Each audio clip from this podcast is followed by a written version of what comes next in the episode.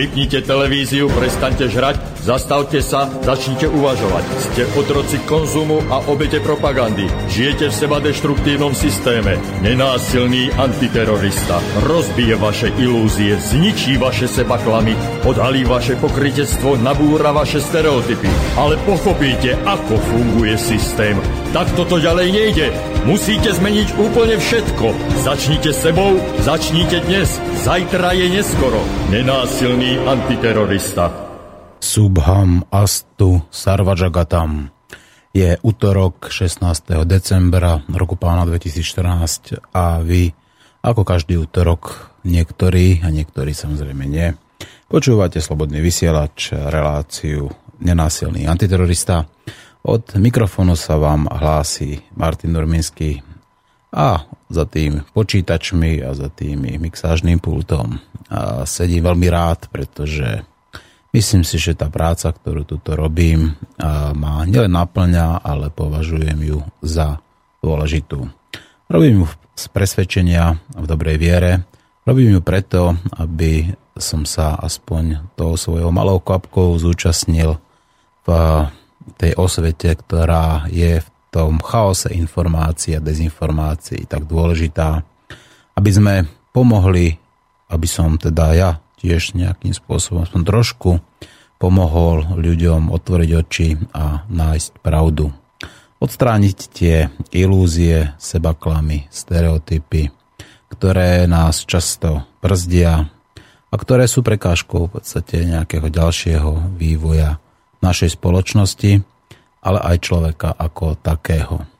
Človek ešte neukončil svoju evolúciu, a tá evolúcia prebieha dnes a denne.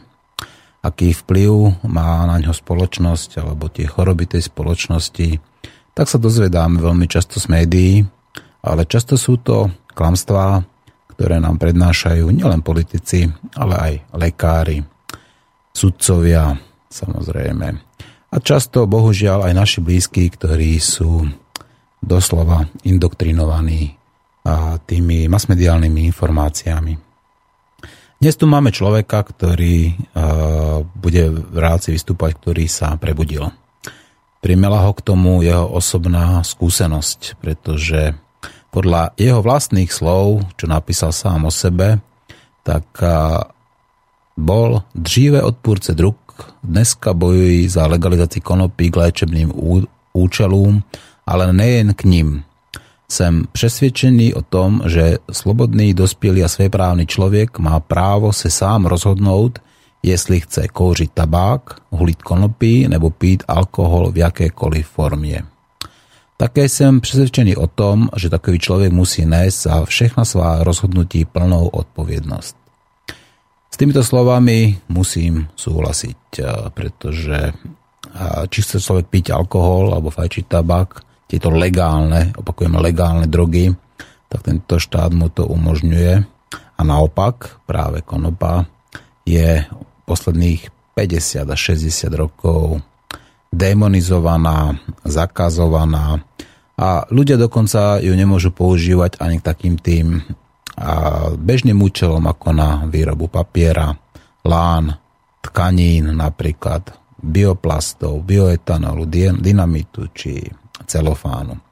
No ale dneska, keďže budeme mať na linke pána Zdenka Majzlíka, tak budeme hovoriť hlavne o ňom a o jeho životných skúsenostiach. On vám sám povie, prečo dospel k tomu svojmu zisteniu a ako pomáha ju liečivé účinky konope. A nielen jemu, ale skôr by som povedal jeho cére. Konope je liek.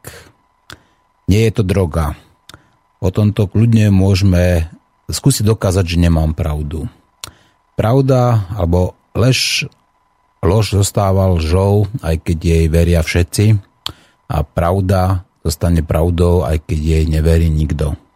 Toto je taký ten slogan, ktorý dneska budeme sa snažiť nie že potvrdiť v praxi, ale vyvrátiť ho.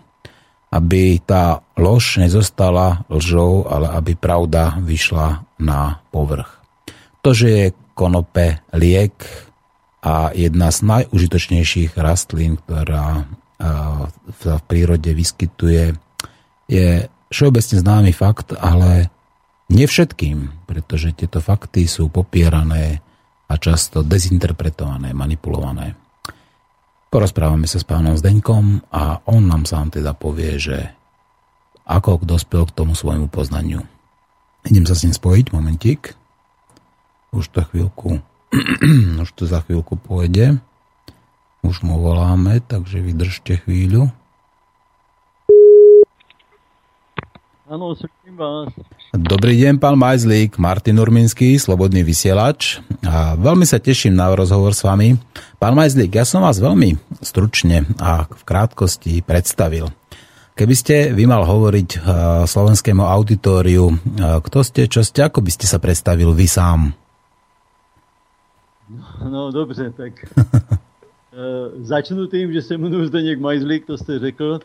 Bydlím v Týni nad Vltavou, pocházím z Jižní Moravy, ale pracoval jsem dlouho na atomové elektrárně Temelín, takže bydlím teďka tady. Eh, je mě 69 roků, v březnu nebude a eh, čtyři roky, vlastně pět roků se starám eh, o svoji 47 letou dceru, která má progresivní formu roztroušené sklerózy. No, Kdybych měl říct, protože tento pořad je zaměřený eh, na konopí a na, to, na ty zkušenosti, které, které mám z toho, eh, já musím říct, že předtím, než jsme před těma pěti lety vzali eh, naši dceru k nám domů, protože jí se rozpadlo manželství, tak já jsem byl velice tvrdý odpůrce jakýchkoliv drog. Eh, alkohol a tabák jsem prostě mezi drogy nepovažoval, protože ty vidím pořád kolem sebe, nakonec z Jižní Moravy, takže eh, vlastně se dá říct, že jsou odkojený výjenem taky. Ale eh, všechno ostatní prostě pro mě bylo s odpuštěním svinstvo a nedovedl jsem pochopit, proč to ti lidé berou.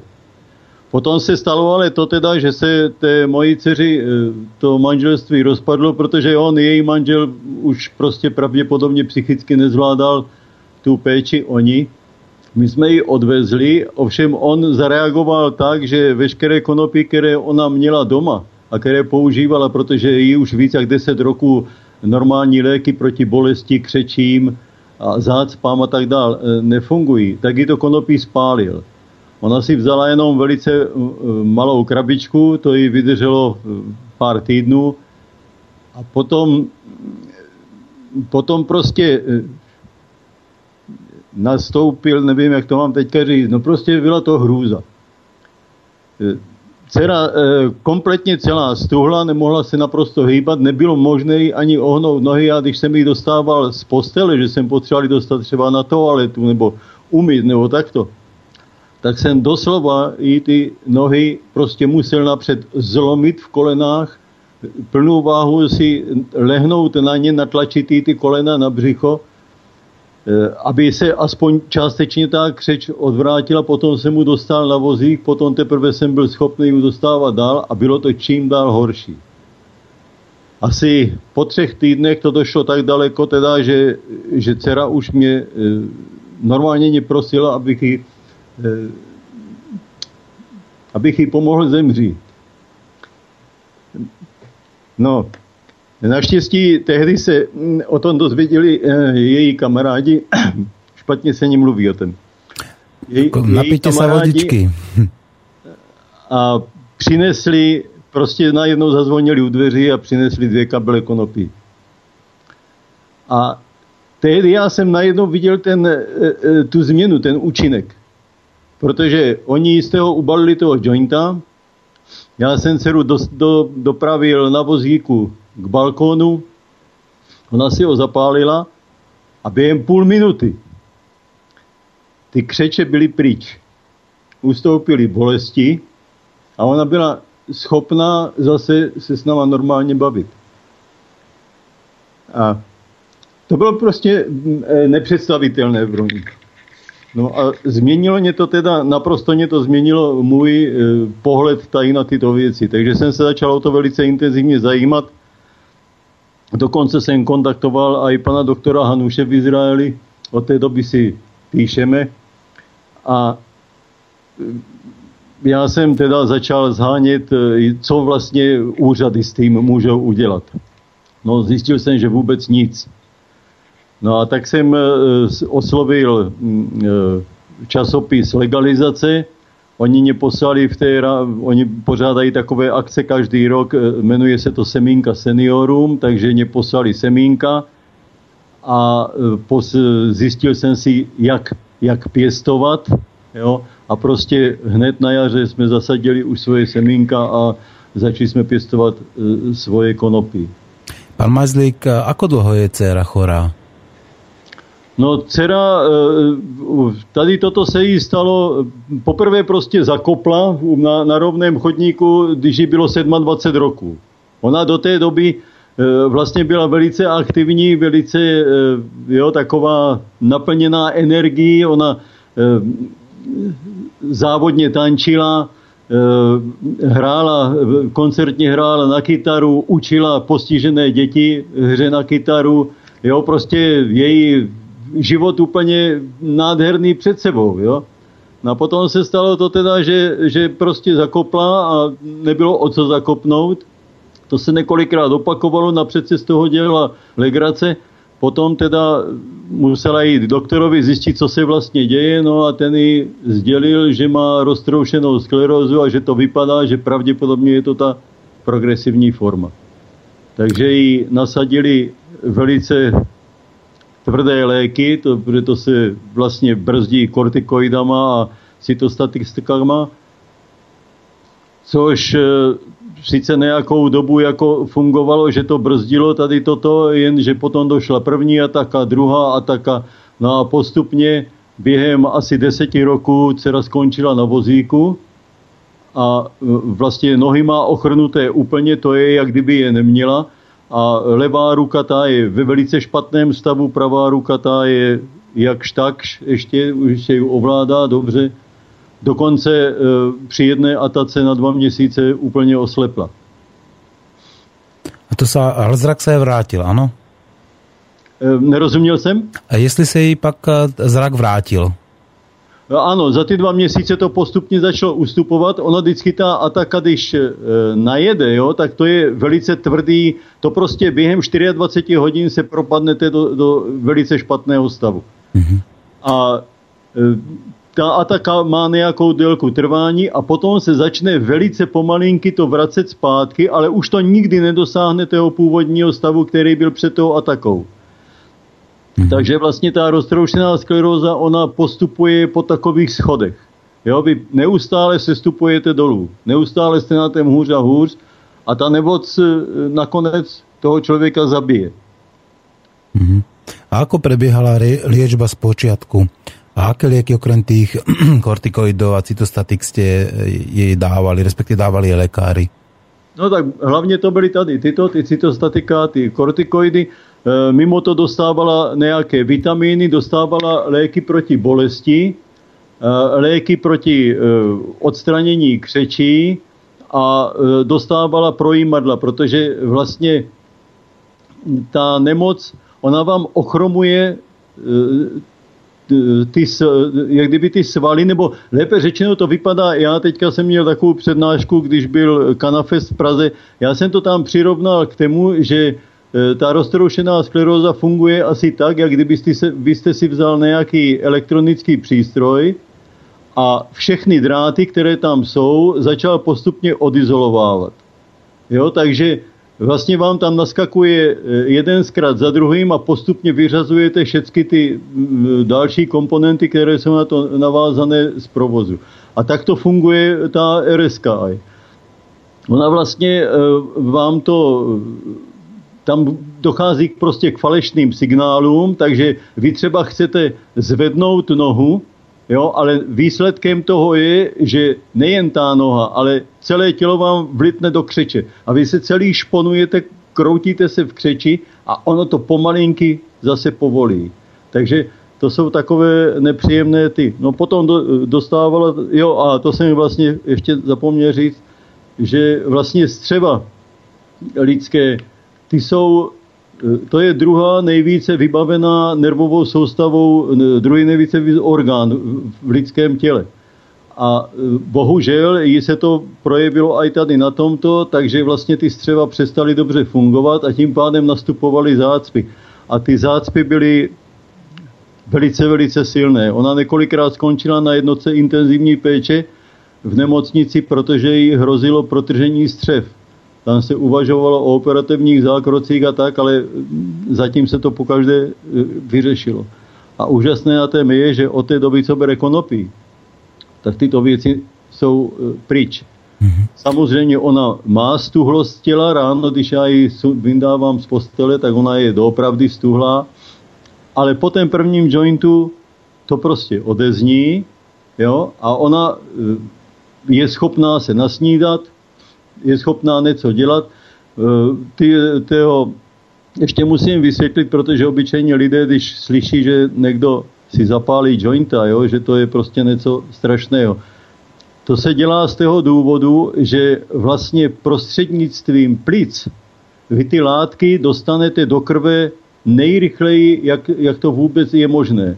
To znamená, vy když si potáhnete z té konopné cigarety, z toho jointu, tak přes plíce se ty látky, to THC, CBD a tak dál, dostane do krve a velice rychle se dostane do mozku. Ano, a keby to jedla například jako prostřednictvím nějakých těch koláčiků, tak by to trvalo dlhšie, že? To trvá za prvé dél a za druhé je tam e, ta nepříjemná záležitost, že e, prostě žaludek pracuje s nějakýma kyselinama, to znamená, že část tady těchto látek on zlikviduje. A teď, když vy třeba ještě před tím koláčkem sníte něco jiného, tak ono se to všechno rozmělňuje v tom a ten účinek se, prostě vy nejste schopni odhadnout, kolik toho máte vzít a kolik ne. Hmm. Tady toto třeba v izraelských nemocnicích, kde se používají tyto koláčky eh, pro eh, léčení dětí, které třeba podstoupili chemoterapii, radioterapii, tak aby se odstranili ty jejich problémy, které mají. To znamená, že e, nemají chuť k jídlu, e, neustále zvrací, jo? tak na to se jim dávají tady tyto koláčky a to konopí způsobí, že jim se vrátí chuť k jídlu, přestanou zvracet, tím pádem se nedehydratují jo? a mnohem lépe snášejí tu, e, tu léčbu. Uh-huh. Pán Majzlík, a viete odhadnúť, že koľko stáli náklady, povedzme, na tie lieky, ktoré brala predtým, ako začala používať konope? Práve na tie kortikoidy, povedzme, alebo na tie cytostatika, na tie laxatíva a tak ďalej? No, eh, víte, ono to eh, nebyly moc velké náklady, protože většina z těch léků, které ona brala, tak byly hrazené, anebo byly částečně hrazené. Mm-hmm. No dobré, tak, jako, ale přece mal s tím náklady za štát, ano? Tak eh, neplatili jste to vy? má obrovské náklady ano, čiž... a co jsem si hledal, ty některé, ty to, to jsou desetitisíce a statisíce korun.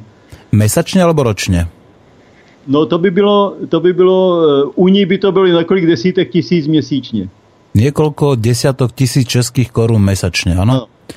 A ako jej to pomáhalo? A v tom zmysle, že v porovnaní povedzme s týmto druhým liekom, s tým konope?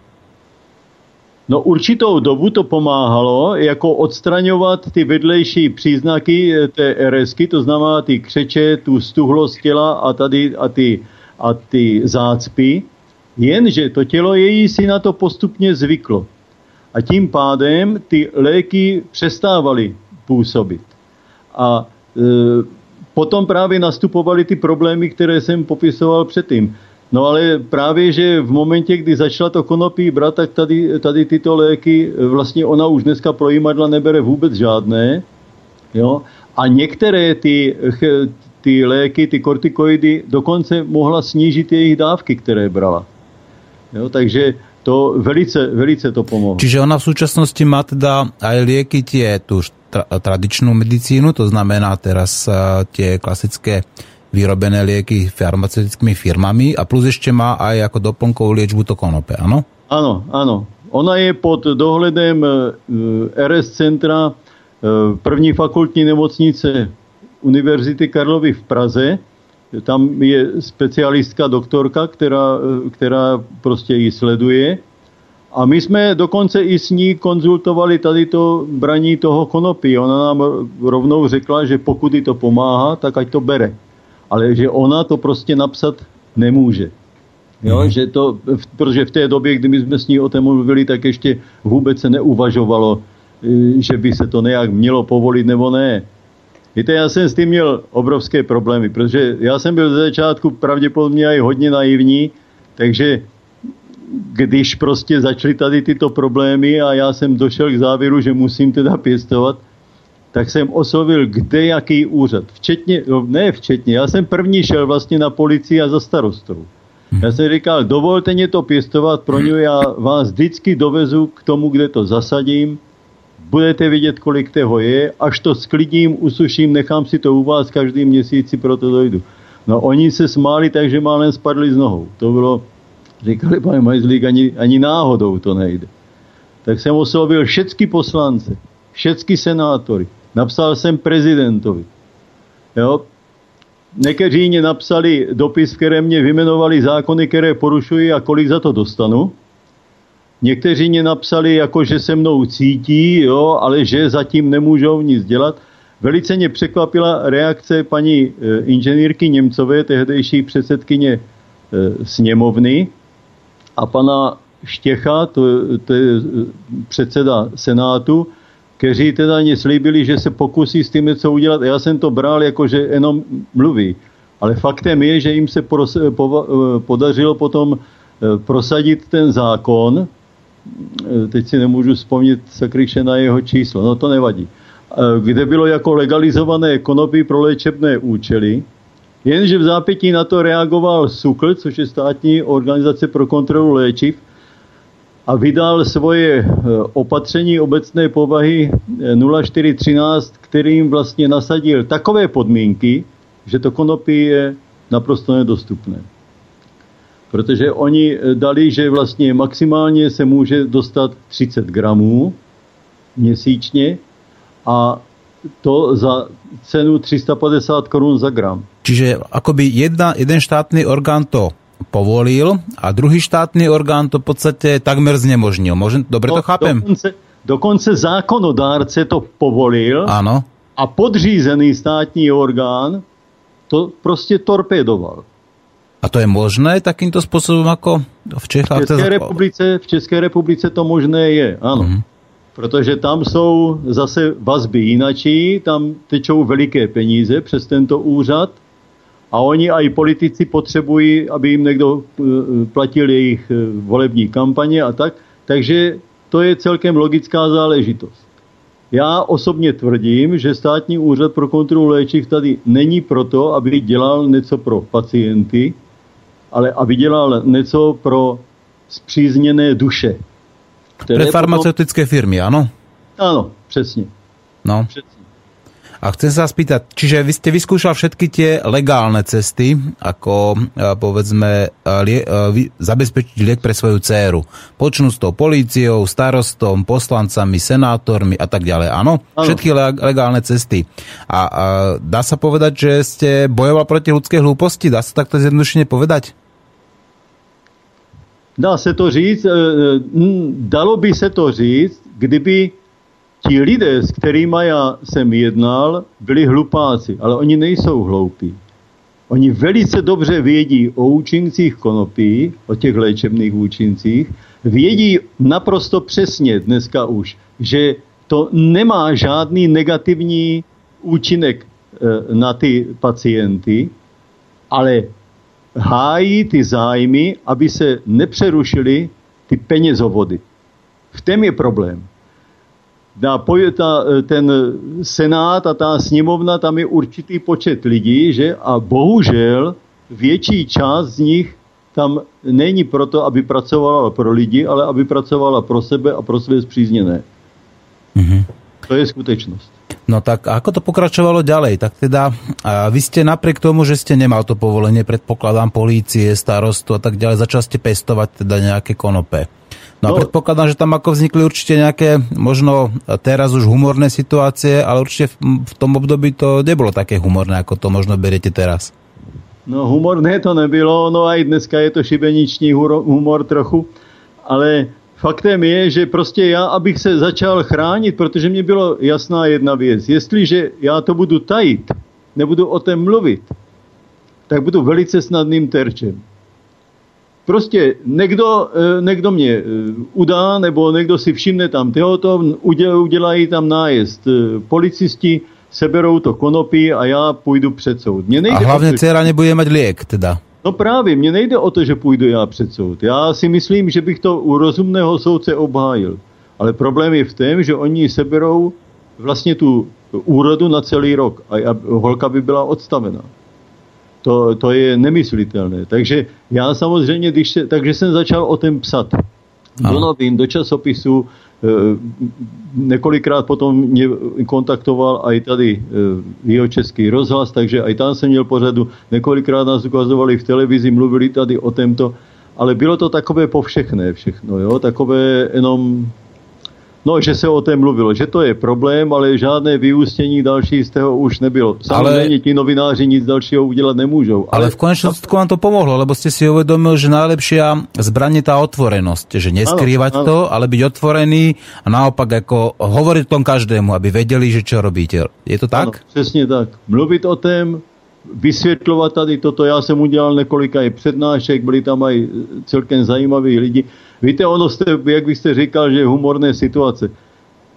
Ono z toho doopravdy vznikly některé takové situace, že já jsem nevěděl, jak se mám tvářit. Když si vezmete, že mě kontaktovali dva pracovníci okresního soudu v Českých Budějovicích, jestli bych jim neporadil s pěstováním nebo se získáním konopí, protože mají v rodině nemocného, kterému e, oficiální léky nepomáhají, tak to nevíte, co si máte o tom myslet. To je, to je přece šibeniční humor. To je, My tomu hovoríme kocurkovo. My tomu hovoríme tu na Slovensku kocurkovo doslova. No přesně, přesně. No a nejlepší bylo, že potom mě, potom mě e, kontaktovali napřed jeden a potom druhý policista z Českých Budějovic, že by potřebovali poradit. Hmm. To, to vám doopravdy zůstává rozum stát.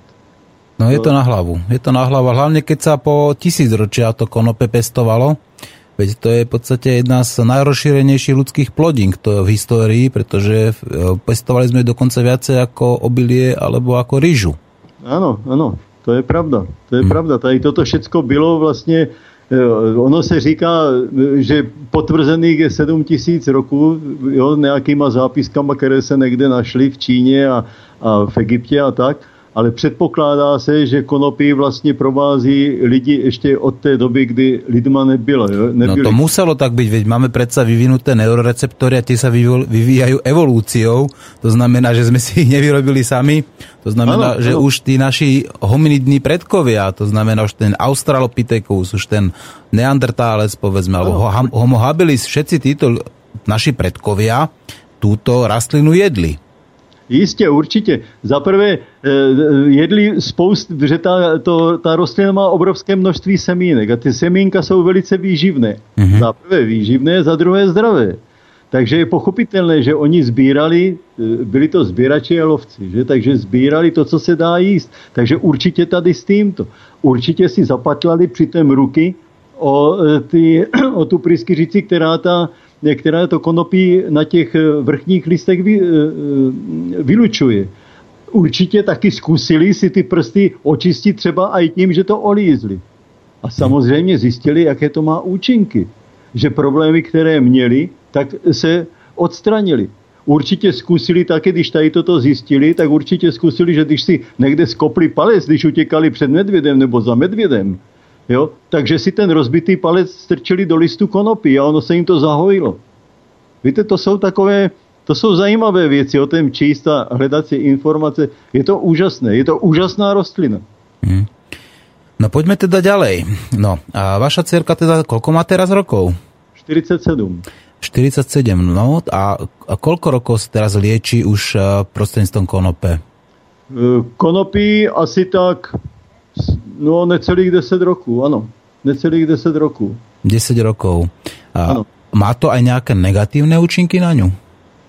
No já jsem na ní nena, ne, nepozoroval žádné negativní účinky. Víte, to je právě zajímavé, pane redaktore, že ne, e, ona, když si veme ten, toho jointa, protože musím ještě říct takto, ona za prvé kouří ty jointy, za druhé si to dává do jídla, protože e, tím, že si přidává do jídla drcené konopí, tak nepotřebuje ty projímadla. Jí ty střeva poměrně slušně pracují a ona může vyměšovat tady takto. Takže e, ty jointy ty slouží hlavně na odstranění té bolesti a křečí, jo? a tady toto e, zase na odstranění těch zácp. No a zajímavé je to, že ona, když si to veme, tak na ní naprosto nevidíte jakýkoliv, že by to mělo nějaký psychoaktivní účinek. To na ní ne, nepozorujete. Ona denně těch jointů vykouří pět, někdy šest, ale většinou pět protože musí ho vzít ráno a musí ho vzít po každém jídle, které má, protože automaticky, jak něco sní, tak jej to tělo začne tuhnout a začne se dostávat do křeče. Takže ona po jídle musí vykouřit toho jointa a potom kouří jednoho před, eh, před spaním. No a mimo to teda do těch dvou hlavních jídel, to znamená do, oběda, eh, do obědového jídla a do večeře, si přidává po každé asi dvě špetky konopí. Mm-hmm. No a keď si začal teda ilegálne, môžem to povedať tak, že začal si teda ilegálne pestovať konopy pre svoju dceru. No a čo sa stalo teda? Vy ste to otvorene začal o tom hovoriť, ale napriek tomu predpokladám, že asi prišla polícia. Či neprišla? Ne. Vôbec? Ne, nechodí za mnou, nemluví, zdravíme se. Ano. Policistama, které znám, tak se zdravíme. Nikdo o tom nemluví. A e, napsal jsem aj panu plukovníku Friedrichovi tady o tomto, všechno to, nevšímají si nás.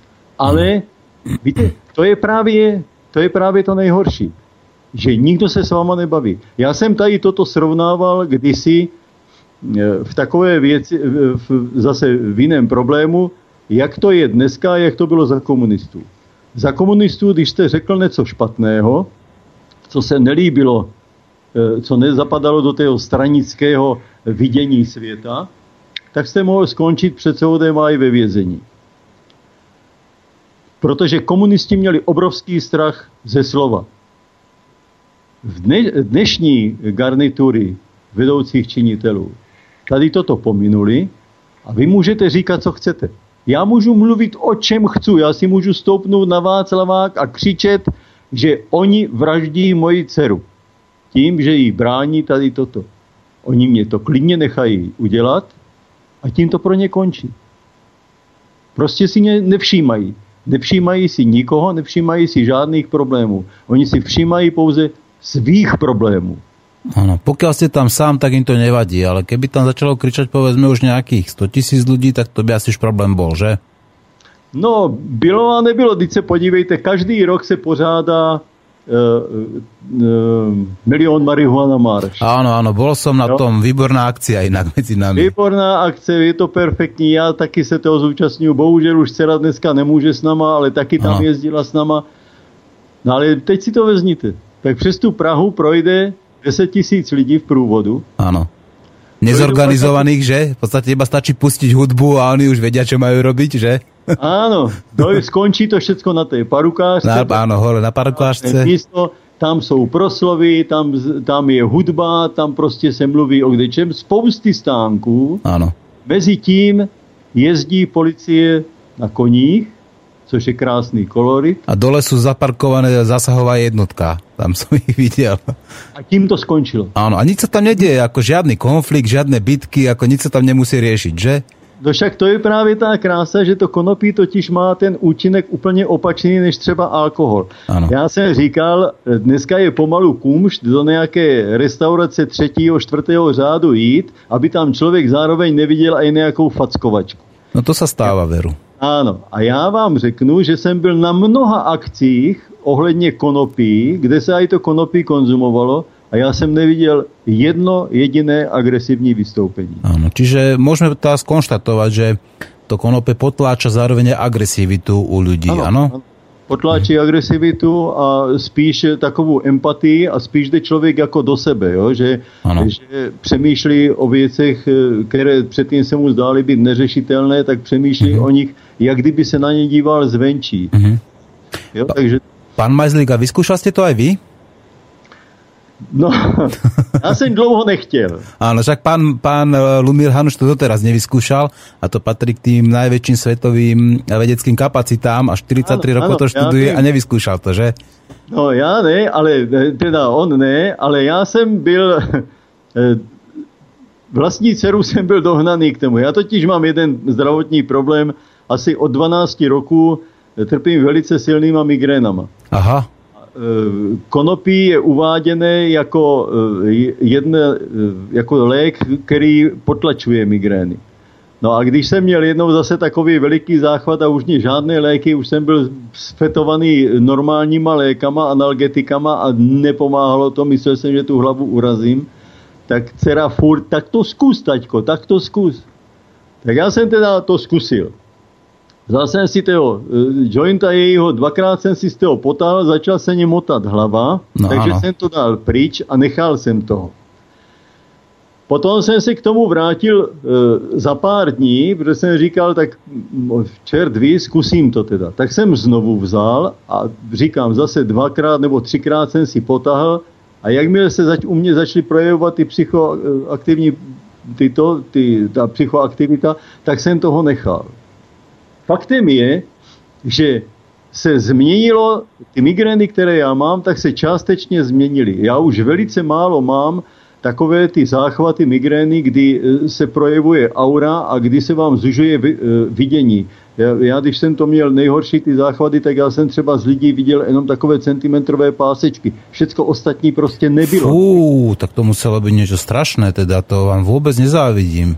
Takže toto se změnilo. Ano. Na druhé straně ty bolesti zůstávají a na mě to nepůsobí. No a zkoušel jste nějaký jiný model lieku? Na mě už doktoři vyzkoušeli strašné zkoušky. No já jsem myslel jiný model tej, uh, toho konope. Jo, tak to ještě ne. To no. ne. Přeci jenom já se snažím držet, držet zpátky tady s tímto, protože hmm. dcera potřebuje poměrně často jezdíme na vyšetření a na takové věci, a já jsem jediný řidič e, u nás v rodině, takže já si nemůžu dovolit prostě tady toto. Mm-hmm. Mě kdyby zastavili policisti, sebrali mi papíry, musel bych jezdit. E, e, za prvé bych dostal strašnou pokutu, pro nás jsou peníze, jsme důchodci, jo, a dcera je invalidní důchodce, takže my počítáme doopravdy každou korunu. A kdybych já měl zaplatit někde, já nevím, 10-15 tisíc korun pokutu, tak prostě to, to by nás položilo.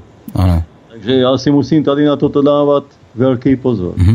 A ako konkrétne odrodu teda používa vaša dcera? Alebo je to jedno, že sejete, čo máte, alebo skúšate konkrétně povedzme nějaké odrody?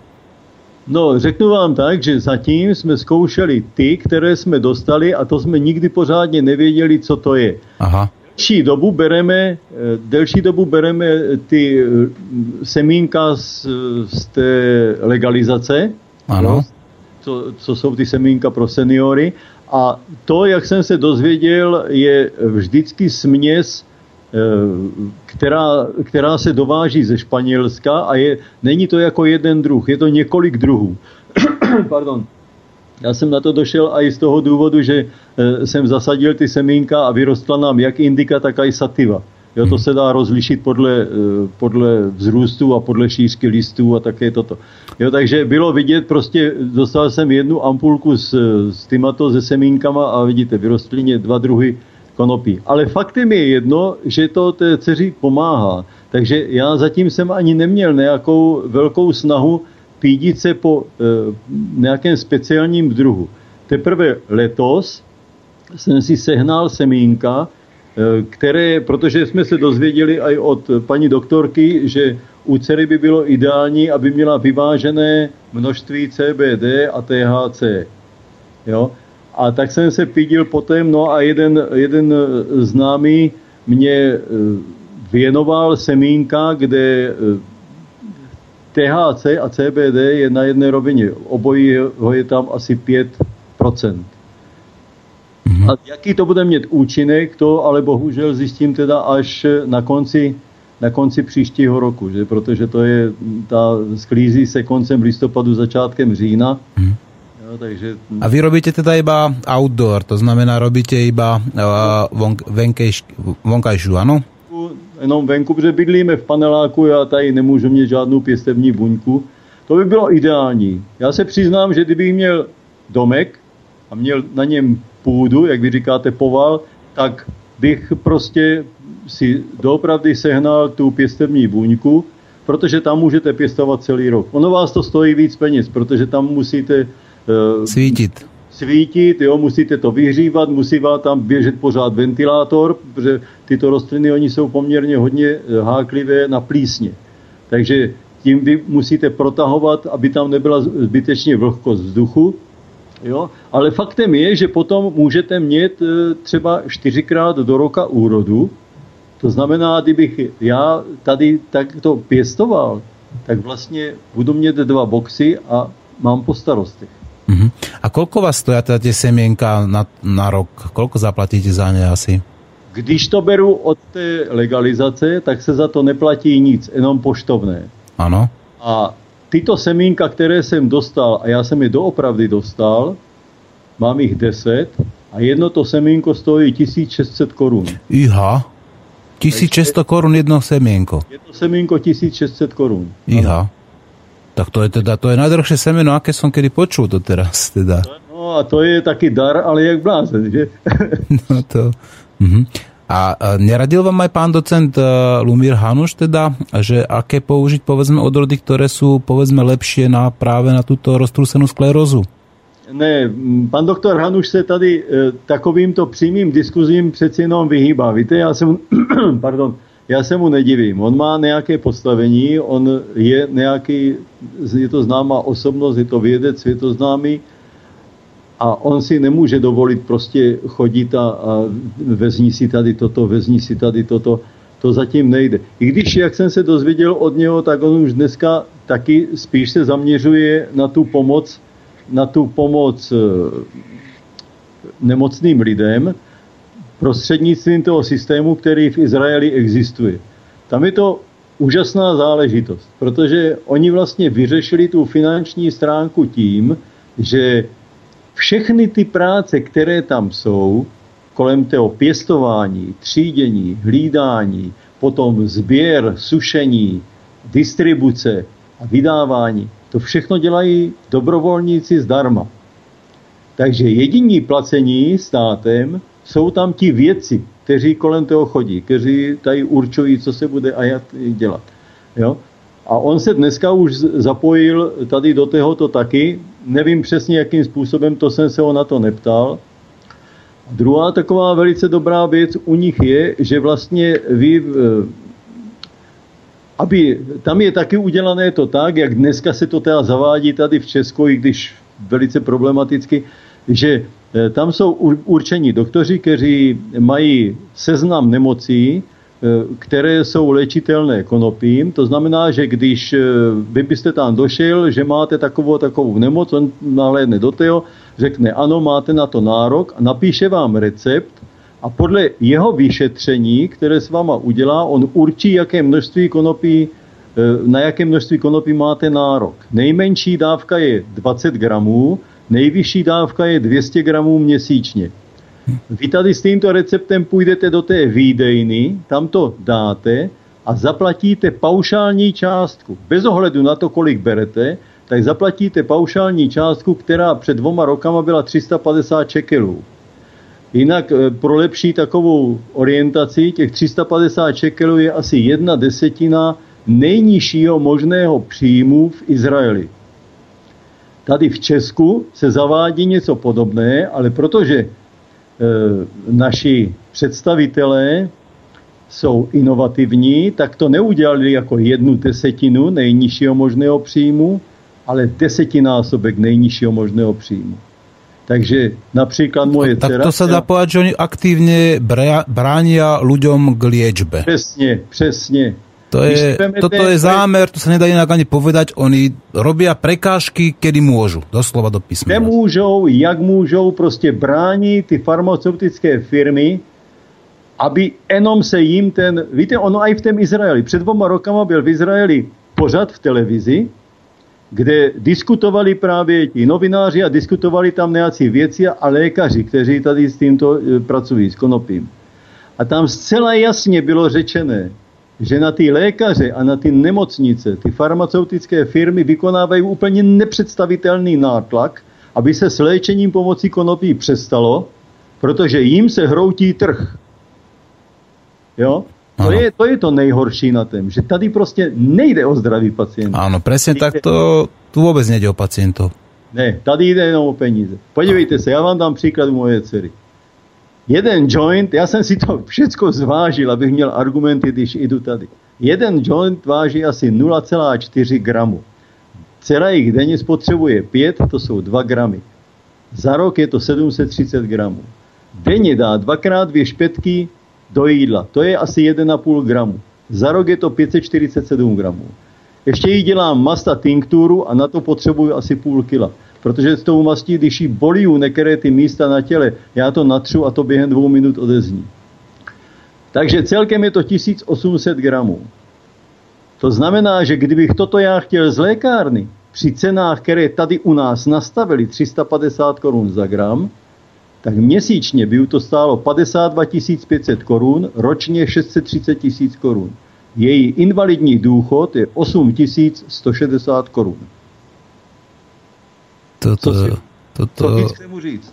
To hlava toto neberie. Toto hlava neberie. A pritom tá najjednoduchšia cesta je tak, to, ktorú robíte, a hoci je ilegálna teda že si to vypestujete sám, buď z darovaných semienok, alebo teda prípadne z nejakých, ktoré si zoženiete a stojí vás to iba vašu prácu a dá sa povedať, to je všetko. Já jsem dával k dobru, že mě to stojí 500 korun aj s pivem, které u toho v létě vypiju, víte? tak to, no tak to je obrovský rozdíl, jako 500 korun ročně a nějakých 640 tisíc ročně. Ano. No a teraz, keď, keby si človek predstavil, že toto všetko, tie takéto peniaze, povedzme, tý, idú cez tie poisťovne, idú niekam ďalej, že? To znamená takých, keď je pacient, ktorý povedzme legálne berie konope za, za tie legálne oficiálne ceny, také isté množstvo povedzme ako vaša dcéra, tak oni si naučtujú tých 640 tisíc ročne.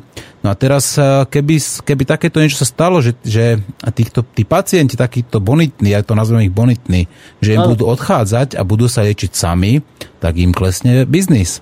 Že? No přesně. A keby sa to ešte začalo legálne používať aj na iné choroby, viete, ako tých chorob, ktoré to lieči obrovské množstvo, dokonca americká uh, univerzita Bethesde tak tam uh, oficiálnu správu vydali, že oni s tým dokonca plánujú liečiť všetky choroby, ktoré člověk má. Je, je úžasné, já teďka čtu jednu fantastickou knížku, jestli můžu vašim... Áno, nech se páči. Doporučit. Nedávno vyšla knížka která se jmenuje Tráva, v češtině je to nazvané teda jako tráva, pod, podtitul je Kompletní průvodce světem marihuany v medicíně, vědě, kultuře a politice. A napsala to americká doktora Julia Holland. A je tam spousta ještě e, podautorů u toho. Je, je fantastické to číst, ale e, místama prostě máte husí kůži na zádech, když tam čtete, co všechno oni jsou politici ochotní udělat, jenom aby tomu zabránili. Jenom aby zabránili tady tomuto. Teď si vezměte, vlastně takový stop konopí dostalo někdy v 30. letech minulého století. To se o ten začalo, jo, to už vygradovala ta kampaň proti tomu. Potom vypukla druhá světová válka a najednou američani měli za prvé nedostatek provazů a já nevím jakých dalších věcí a mimo to také léků, tak se honem udělalo, že se znovu legalizovalo konopí. Dokonca americká vláda rozdala, rozdala 400 tisíc semien, čo viem, to je oficiálne. Přesně, Ano.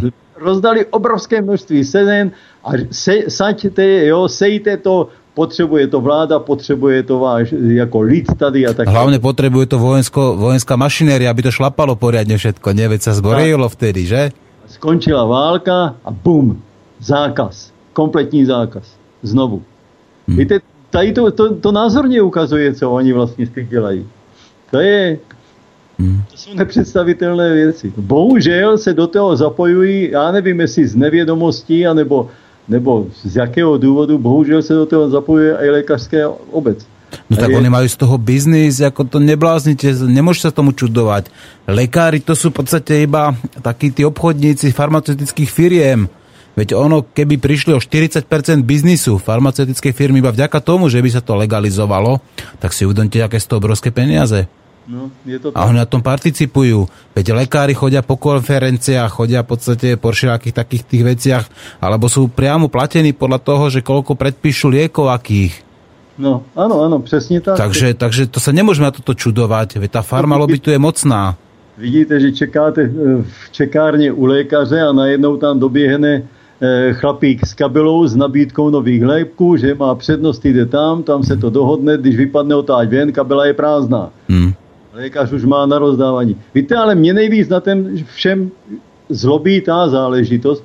Dneska, kdy slyšíte nějakého politika k čemukoliv mluvit, tak se mele, pořád tam slyšíte lidská práva. Áno, áno, presne tak. Se se melou, kde jsou lidská práva moje dcery, aby se mohla léčit tím, co jí pomáhá a ano. ne tím, co nekomu vydělává peníze. Presne a tak. To moje lidská práva, abych já jí to mohl umožnit. Ináč, pán Majzlik, viete, že v Uruguayi to legalizovali na základe ústavy?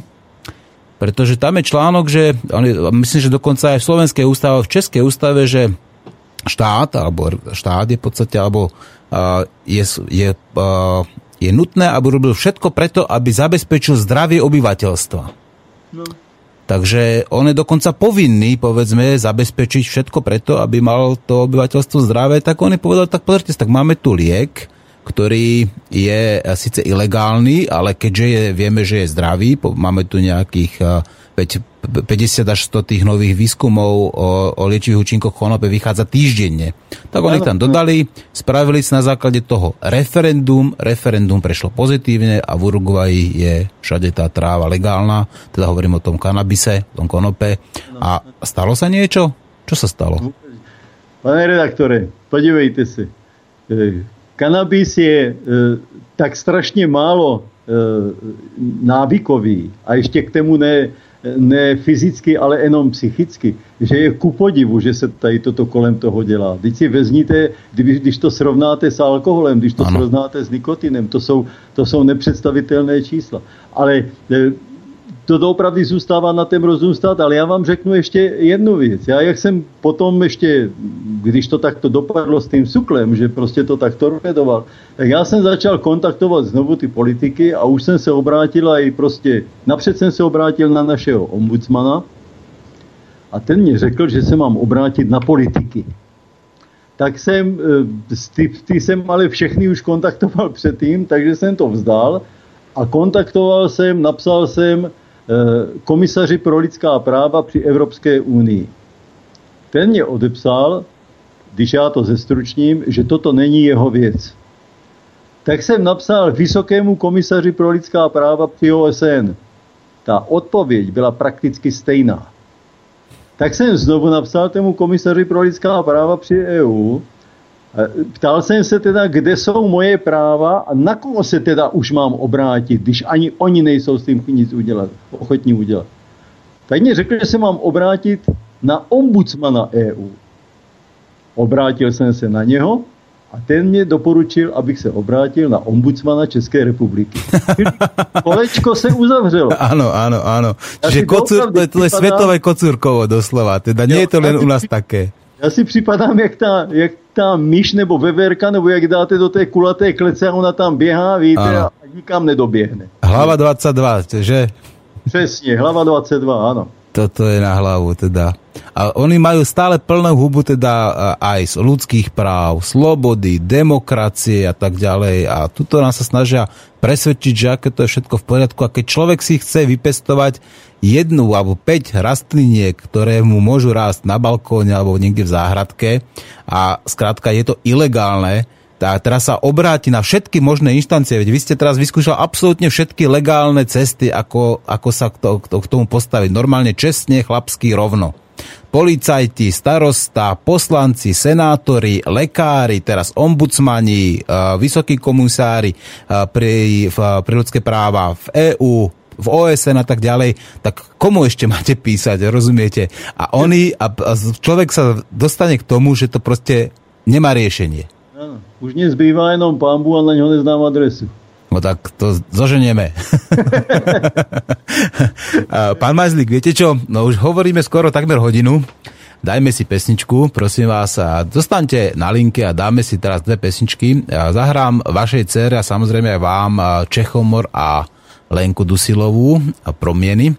Len preto, aby sa tu teda začalo konečne niečo meniť, aby sme z tej klietky, z tej, povedať z tej jak tie veveričky alebo tí škrečkovia, čo behajú v tom kolečku, aby sme sa z toho dostali a potom zahráme si ešte aj Adele. A to je samozrejme tiež pre vás za vašu vytrvalosť, húževnatosť a odvahu za to, čo robíte pre svoju dceru. Takže počúvajte Slobodný vysielač, počúvajte nenásilná teroristov a počúvajte hlavne osobné skúsenosti pána Zdeňka Majzlíka, ktorý bojuje s veternými mlynmi v tohto systému. Tak, Všetko najlepšie zatiaľ. Díky.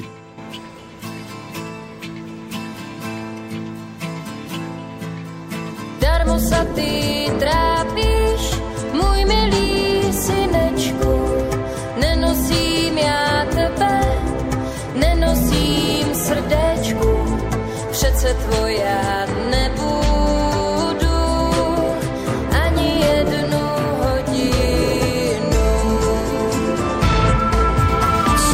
sobě myslíš, má milá panenko, vždyť ty si to moje rozmilé srdenko a ty musíš být má, lebo mi tě pán Bůh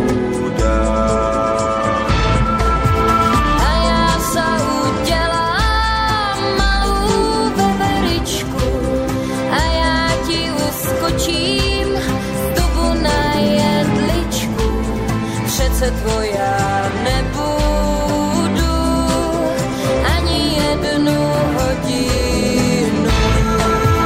A já chovám doma takú sekerečku, ona mi podetne důbek jedličku. A ty musíš být má, lebo mi tě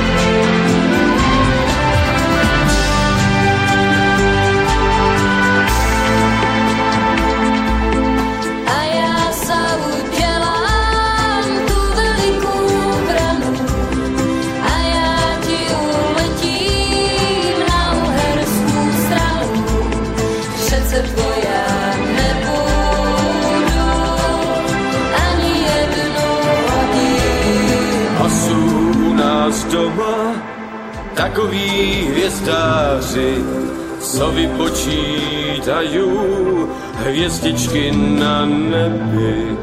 A ty musíš být má, lebo mi tě pán Bůh dá.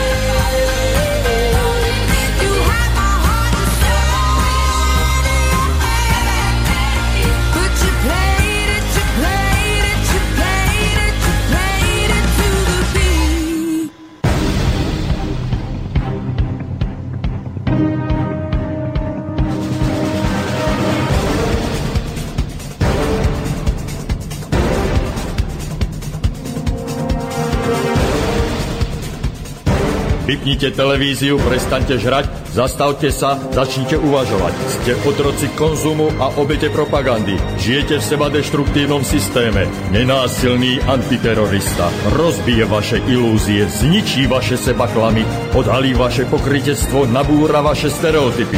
Ale pochopíte, ako funguje systém. Tak to ďalej nejde. Musíte zmeniť úplne všetko. Začnite sebou, začnite dnes. Zajtra je neskoro. Nenásilný antiterorista. Presne tak. Začnite sebou, začnite dnes, zajtra je neskoro. A v prvom rade sa táto relácia vznikla kvôli tomu, aby vás zbavila jednej obrovskej ilúzie. Ilúzie, že štátu, politikom, lekárom, lekárnikom a farmaceutickým firmám – záleží na vašom zdraví. Nezáleží. Budú vám klamať, budú vás podvádzať, budú vás držať eh, dezinformovaní v nevedomosti, len preto, pretože práve na tej vašej neinformovanosti, nevedomosti zarábajú obrovské peniaze.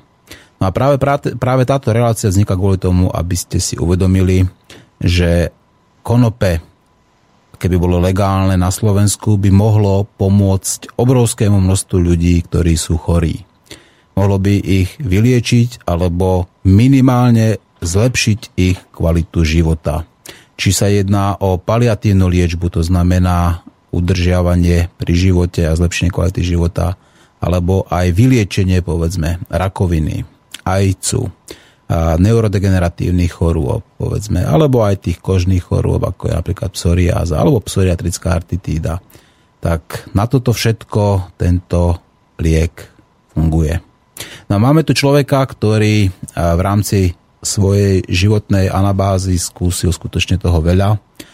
Otvorene sa začal o toto zaujímať, otvorene komunikoval so všetkými zodpovednými ľuďmi, skutočne obrátil sa na všetky možné inštancie, dokonca vrátane tých najvyšších, ako je vysoký komisár OSN, alebo ombudsman OSN, alebo vysoký komisár pre ľudské práva pri Európskej únii a vidíte, ako to dopadlo. Pán Majzlík, počujeme sa? Slyšíme se, ano. No čo budeme s tým robiť? No ja robím všetko preto, aby sme aj prostredstvom slobodného vysielača dostali informácie medzi ľudí. Čo by malo nasledovať? Ako si myslíte, že by mali ľudia sa správať? Myslíte, že by pomohlo napríklad, keby začali hromadne pestovať to konope? Viete, ako ma napadá taká logická vec, no keď začne zrazu 50 tisíc ľudí pestovať konope, tak také väznice nemáme, aby všetky zatvorili. No, to máte pravdu, to by mohlo být zajímavý pokus. Stálo by to za to. Ale já ještě řeknu něco k tomu, jak vy jste teďka začal. Áno. Vy jste mimo jiné říkal to neustále zdůrazňování nebezpečnosti konopí. Tam, myslím, To je doslova demonizovanie. To je demonizovanie. Přímo demonizování, ano. V té knížce, o které jsem já tady mluvil, e, ta knížka Tráva od paní doktorky Holandové, tak mimo jiné v jedné stati se hovoří o takzvaném terapeutickém indexu. Terapeutický index léku je poměr smrtící dávky léčebného činidla k jeho minimální účinné léčebné dávce. Terapeutický index konopí není známý. Toto já teďka tady ocituju kousek z toho, jo? Protože se nepodařilo na světě objevit ani jeden jediný případ úmrtí někoho v důsledku předávkování konopím. Áno. Proto se tento terapeutický index pouze odhaduje na základě pokusů prováděných na zvířaty. A tento odhad činí číslo 20 tisíc až 40 tisíc. Abych já to trochu přiblížil, tak oficiální léky, které, se, které lékaři předepisují, jeden takový eh, lék je eh, třeba aspirin. Ten má ten eh, terapeutický index 199. Ale můžete taky dostat, vám předepíše doktor lék, který obsahuje litinum. To má terapeutický efekt 2 až 3, index 2 až 3. To znamená, to je obrovská, obrovská šance, že ten lék vás zabije. Nikotin má eh, terapeutický index 21. Konopí nedokázali určit, pouze ho odhadli. Přesto ty léky, které se jmenoval, ty dostanete od lékaře, ale konopí vám zakazují. Áno. To je pravda, že neexistuje uh, priamy uh, žiadny človek zatiaľ nebol zistený, že by ho konope zabilo priamo, užitie konope. Samozrejme, ak to bolo v v spojitosti s alkoholom alebo s nejakými že to kombinoval s nejakými inými drogami, alebo skladka spadol pod vlak, no vlastnou nepozornosťou, tak to je samozrejme niečo inšie. Ale priamo konope nemôže človeka zabiť. A dokonca mu nemôže ani ublížiť. Ublížiť môže veľmi, a, veľmi malému percentu ľudí.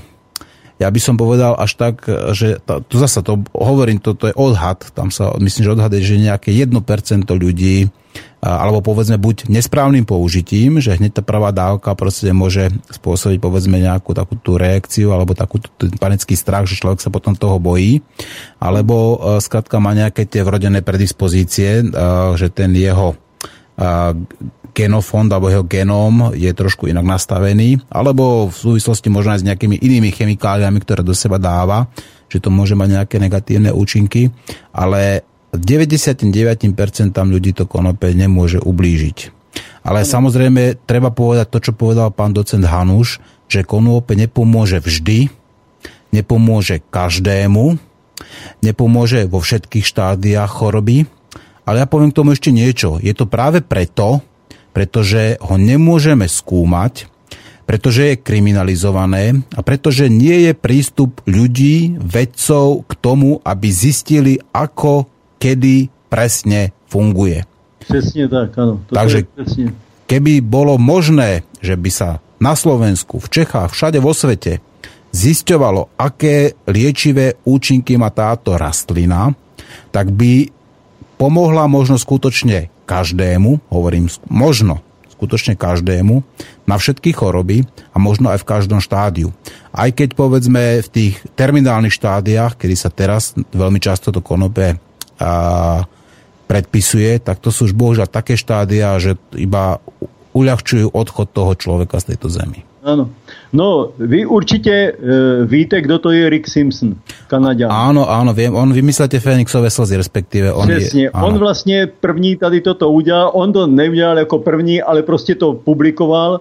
Jo, a vyrábí, e, vyrábí ty Fenixovy slzy, jinak ta extrakt, vlastně ten pryskyřičný, a dává to nemocným lidem, protože sám sobě vyléčil melanomy. On měl tři e, nádory na obličeji, jeden mu operovali u oka a e, následek toho byl, že prostě tam z- došlo k nějakým, nějaké sepsi nebo k něčemu, tam ta rana se začala strašně zhoršovat, byly tam velké problémy s tím a on tehdy právě se dozvěděl něco o tém konopí, o tém extraktu, tak to začal na to aplikovat a během jednoho týdne si to vyléčil. Áno. Vylečil si i ty dva další, které nebyly zatím operované. To znamená, melanom, to je, rakovina kůže, to je jedna z nejhorších rakovin. Ale víte, co je nejhorší? Že vlastně ti, eh, ty oficiální místa si s náma se všema hrají nejen pokud se jedná o konopí. Možná, eh, možná si pamatujete, to už je, už je to hodně roků zpátky, eh, tady byl v Čechách jeden pan doktor, jmenoval se Fortin a vynalezl, vynalezl nebo Fortina, Fortin myslím, a vynalezl eh, nebo zjistil takzvanou devitalizaci rakovinových nádorů. On operoval jednu paní, eh, zjistil, když ji otevřel, že ten nádor je nevyňatelný, tak udělal takovou věc, že podvázal všechny eh, žíly a tepny, které k tomu nádoru šly.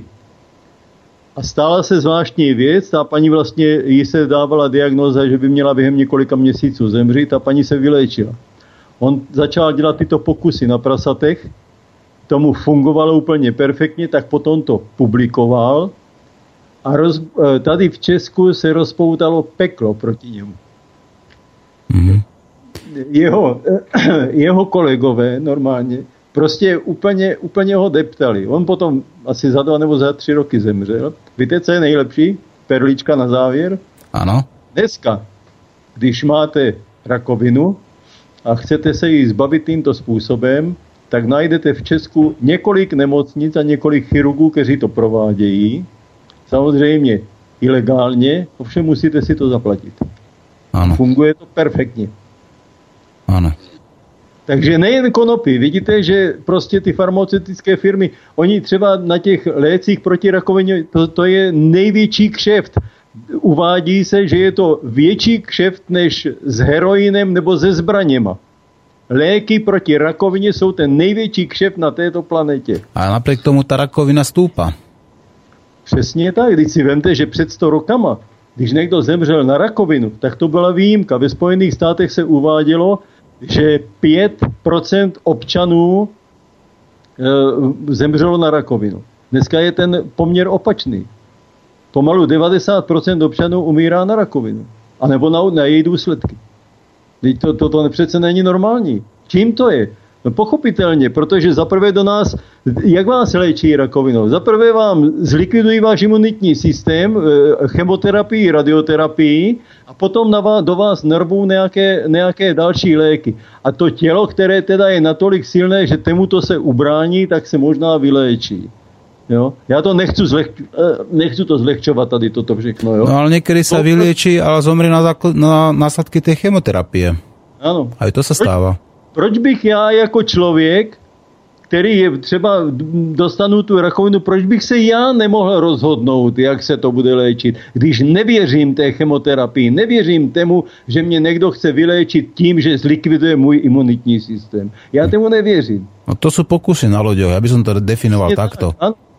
Ale to jste krásně trefil, protože když já jsem volal do SUKLu, státní úřad pro kontrolu léčiv, té paní, která má tam právě konopí a její zavádění do léčebné praxe e, pod palcem, tak ona mě řekla, že si musím uvědomit, že nikdo zatím nezná oficiálně účinky toho konopí a právě proto se to zkouší. Víte ale, co je na tomto hrozné? Když v Německu nějaká firma, která vyrábí pleťové mléka a krémy pro ženy na tvář, tak když to chce odzkoušet, tak si, tak, eh, si, to, tak si najme studentky, kterým vy, velice, velice vysoce zaplatí za to, že oni budou zkoušet tady ty jejich preparáty. Česku je to opačně. Česko, aby si mohli udělat tady títo páni doktoři svůj pokus, tak si to musí zaplatit ti, kteří budou ty, eh, to konopí za tak strašné peníze kupovat. Je to normální? Jaký je rozdíl mezi tímto systémem a systémem nacistů? Jaký? Já v něm nevidím rozdíl. No, e, ťažko sa hľadajú tam e, nejaké racionálne dôvody, pokiaľ človek si neuvedomí, že za tým všetkým sú peniaze. Ano, přesně tak. Čiže tie peniaze sú tou prekážkou k tomu, aby ľudia sa liečili lacno, prirodzene, bez vedľajších účinkov a hlavne sami. Ano, je to, Takže- je to máte pravdu. No.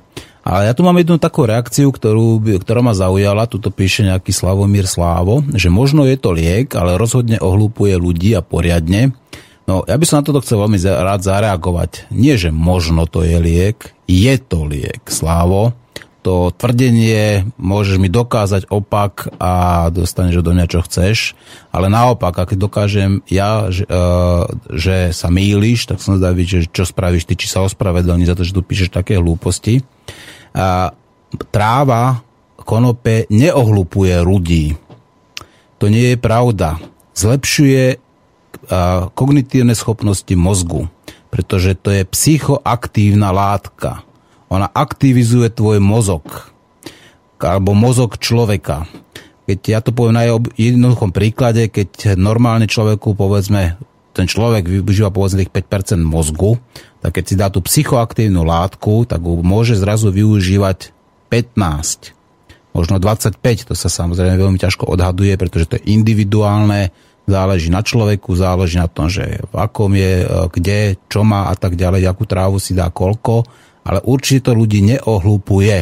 Ak je tam vyšší obsah THC, tak prichádzajú stavy, keď sa povedzme dočasne, opakujem dočasne, môže povedzme zhoršiť a, tá krátkodobá pamäť, ale tá krátkodobá pamäť nie je trvalé poškodenie.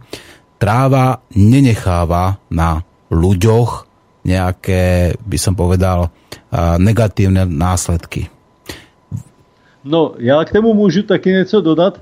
Ještě, e, víte, já bych třeba toho pána, který vám to napsal, tak moc neodsuzoval. On, on prostě mluví na základě informací, které Ano, jsou ano. desítky roků mu vtloukané do hlavy. Áno, presne tak. On skladka pozera televíziu a pozera tie americké filmy a tam vidí, že, Jo, že to ohlupuje ľudí a vidíte americké komédie a myslí, že to takto v skutočnosti je. Možná by bylo dobré, kdyby on si uvědomil, že alkohol je e, psychoaktivní že, nebo jako návykový a, dě, a, ma, a ohlupuje lidi. Ano. Nikotin má ty též účinky, opium má ty též účinky a když se zadíváte do, e, na e, seznam léků, tak zjistíte, že jsou léky, které tyto látky mají v sobě. Já vám to můžu ta, říct takto. Eh, Jednou dcera byla nemocná, měla eh, nějaké prostě nějaké vnitřní problémy. Museli jsme ji odvést do nemocnice v Českých Budějovicích na internu. A za, já, když jedeme někde do nemocnice, tak automaticky se snažím s těma lékařema domluvit, aby povolili to kouření e, těch jointů. Jo, a většinou nejsou s tím problémy. No a tam byl jeden lékař, který za ní potom přišel a říkali, víte, paní Kavková, vy byste neměla e, kouřit to nebezpečné konopí, já vám můžu nabídnout naprosto perfektní opiové tablety. Rozumíte? Oni, Ano. oni e, zavrhuje konopí, které je psychicky návyková látka a doporučí jí opiové tablety, které jsou fyzicky návykové. Áno, Návykovost je obrovský problém se zbavit potom. áno. Jo? To jsou, mám ještě jeden příklad z vlastní rodiny, moja stařenka, tak jak vy říkáte, stará mama, eh, kdysi dlouhé roky umírala na rakovinu eh, dělohy. Byla vlastně byla ve velice zlém stavu a měla obrovské bolesti. Nakonec to tehdy lékaři před těma moc a moc rokama vyřešili tím, že dostávala morfium. To morfium mi dávala moje maminka, já jsem byl tehdy poměrně malý kluk. A e, ten účinek na stařenku byl takový, že prostě přestala vnímat svět. Ona ležela, měla otevřené oči, nevěděla, co se děje, když jste na ní mluvil, tak se na vás dívala, jak kdyby se dívala na sklo, prostě ty oči procházely. Jo? To udělalo to morfium. Odstranilo jí bolesti, ale taky odstranilo to, e, už nebyla člověk, už to byl čekatel na smrt. Áno. Je to tak, no a práve takéto lieky dostávajú uh, pacienti v nemocniciach. Tieto lieky sú legálne, tieto lieky skrátka sú priateľné, no ale uh, ja sa spýtam zasa prečo? No, pretože to majú z toho biznis. Přesně, jsou z toho peníze. No. Ano. Takže toto je ten najväčší problém. No a možno, že, tak, možno, že existujú výnimky, že samozrejme niektorí ľudí to ohlupuje, no možno práve ten písateľ, ako je ten človek, že to vyskúšal sám a nejakým spôsobom ho to takýmto spôsobom ako zobral, zobralo. Ale musíme povedať aj naopak, že veľa ľudí vďaka povedzme tej tráve vytvorilo veľa nádherných diel. Áno, pretože táto, a tento liek používame už tých 7000 rokov, používali ho šamani, aj používajú ho šamani napríklad, používajú ho povedzme prírodní liečitelia, používajú ho umelci. Veď Áno. vďaka týmto, vďaka práve tej psychoaktivite, tak tu máme veľmi veľa e, dokonca či už e, povedzme obrazov, skladieb napríklad hudobných, pretože práve napríklad na vnímanie hudby je tá to konope výborné, ale aj samozrejme knihy alebo básne, to všetko človek vznik, vzniká vďaka tomu aktívnejšiemu alebo zmenenému vedomiu toho človeka.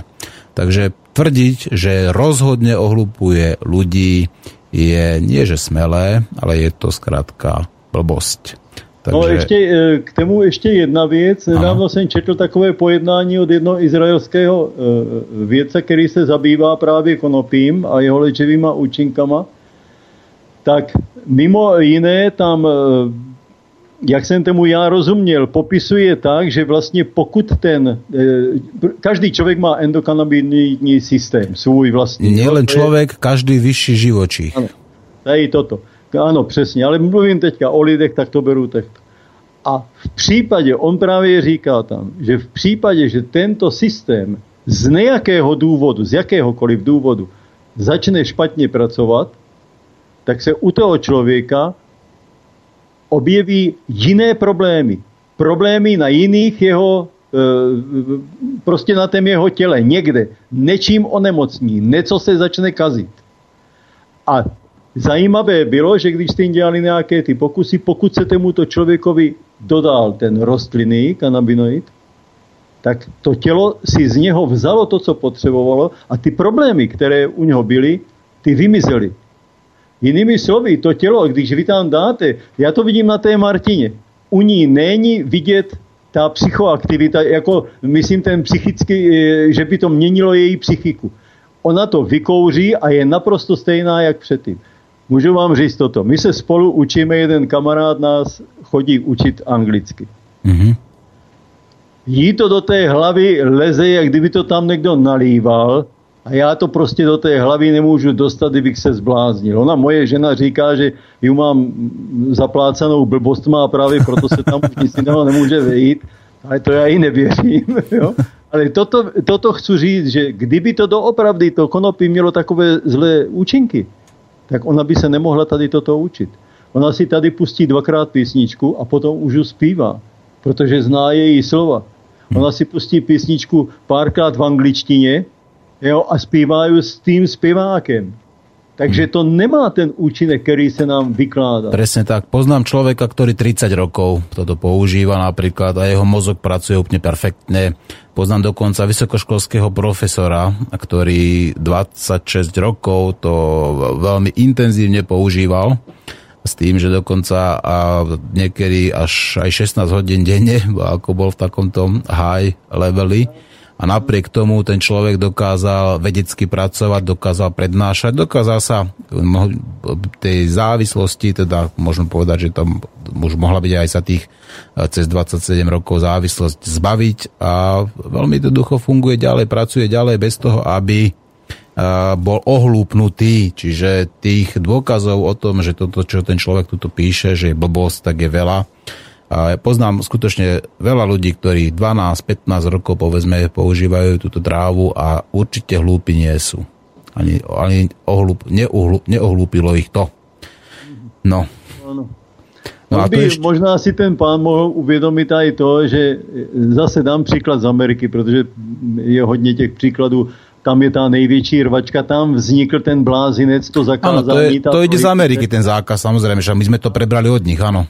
Dneska smutné u nás je, že my se bráníme té legalizaci a američani dělají všecko možné, aby to legalizovali. Ano. Už víc jak 50% amerických států to nejakým způsobem legalizovalo.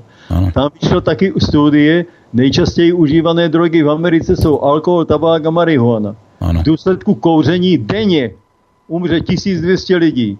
V důsledku pití alkoholu každý rok zemře 35 tisíc lidí.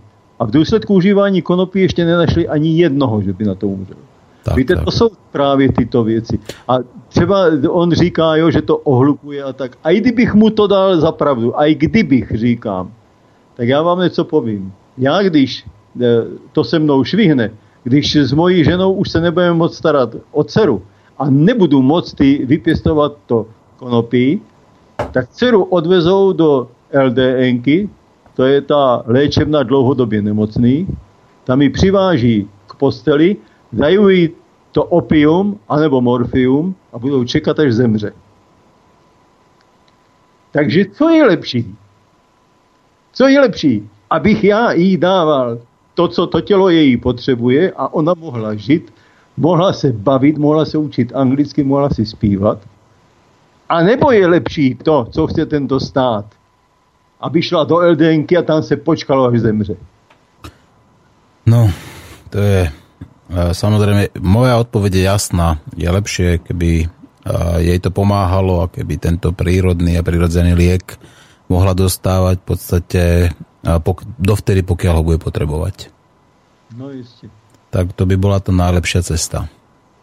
V každom prípade tá demonizácia práve spôsobuje takéto veci, že ľudia skrátka neveria dokonca ani vlastným ušiam, ani dokonca neveria ani, ani príkladom, dokonca ani takým tým, uh, povedzme, veď vy ste boli v televízii napríklad, alebo v rádiu, tak ľudí, a ľudí to nejako, im to nedochádza. Že miesto toho, aby používali prírodný a prírodzený liek, lacný, ktorý si sami môžu vypestovať za pár drobných, tak uh, musia kvôli tomu chodiť lekárovi, ktorým predpisuje lieky s vedľajšími účinkami, lieky, ktoré ich môžu zabiť, doslova, áno, ktoré im v podstate znižujú kvalitu života, pretože potom majú vplyv samozrejme na tlak, povedzme, alebo majú vplyv, ja neviem čo všetko, na pečeň, povedzme, alebo na obličky. A, a všetky, za všetkým to hľadajte iba jedinú odpoveď, skrátka, v tom sú bohužiaľ peniaze. No jistě. no. To, já si pamatuju, asi před dvoma rokama eh, je- jeden časopis eh, pořádal takovou sešlost v Roxy baru v Praze, pozvali nás tam taky A můžu říct teda, že doopravdy tam ten Roxybar byl zahulený až po strop. Jo? To vám verím. Tam, tam také v Prahe takých podnikov veľa viacej. Ale co mě, co mě šokovalo tehdy, protože jsem to nezna, nevěděl jsem tady toto, byl tam jeden chlapík, který to kouřil z elektronické cigarety, který to každou chvíli bylo vidět, jak kdyby ho něco dusilo, chtěl kašlat, nebo jo, tak, tak vytáhl elektronickou cigaretu, párkrát si potáhl a jeho to přešlo. A já jsem potom šel za ním, protože on, já jsem tam měl jednu takovou malou přednášku s dcerou a on předtím se něco ptal a i mě, takže já jsem šel teďka za ním, říkám, co to vlastně tady máš, co to kouříš? A on říká, no normálně, mám tam, e, mám tam pryskyřici, Fenixový slzy. Páma, na co to kouříš? Já vždycky vidím, jak se snažíš že kašlat. No on říká, no já mám astma. Říkám, a ty na astma kou, to, používáš tady toto? On říká, no já jsem měl normální léky, měl takový ten, co se to sprejuje do, do puse, jo? Vždycky taková ta stříkačka. No, no, že to nefungovalo dobře, tak jsem vyzkoušel tady toto a tak jsem tam ten sprej vyhodil a už tři roky, že používá jenom tu elektronickou cigaretu. Ja som skúšal ten vaporizér, musím povedať, jeden chlapík z Českej akadémie vied mi to z okolnosti, ako dal vyskúšať. No a to je ešte lepšie v tom, že tamto je na báze vodnej pary.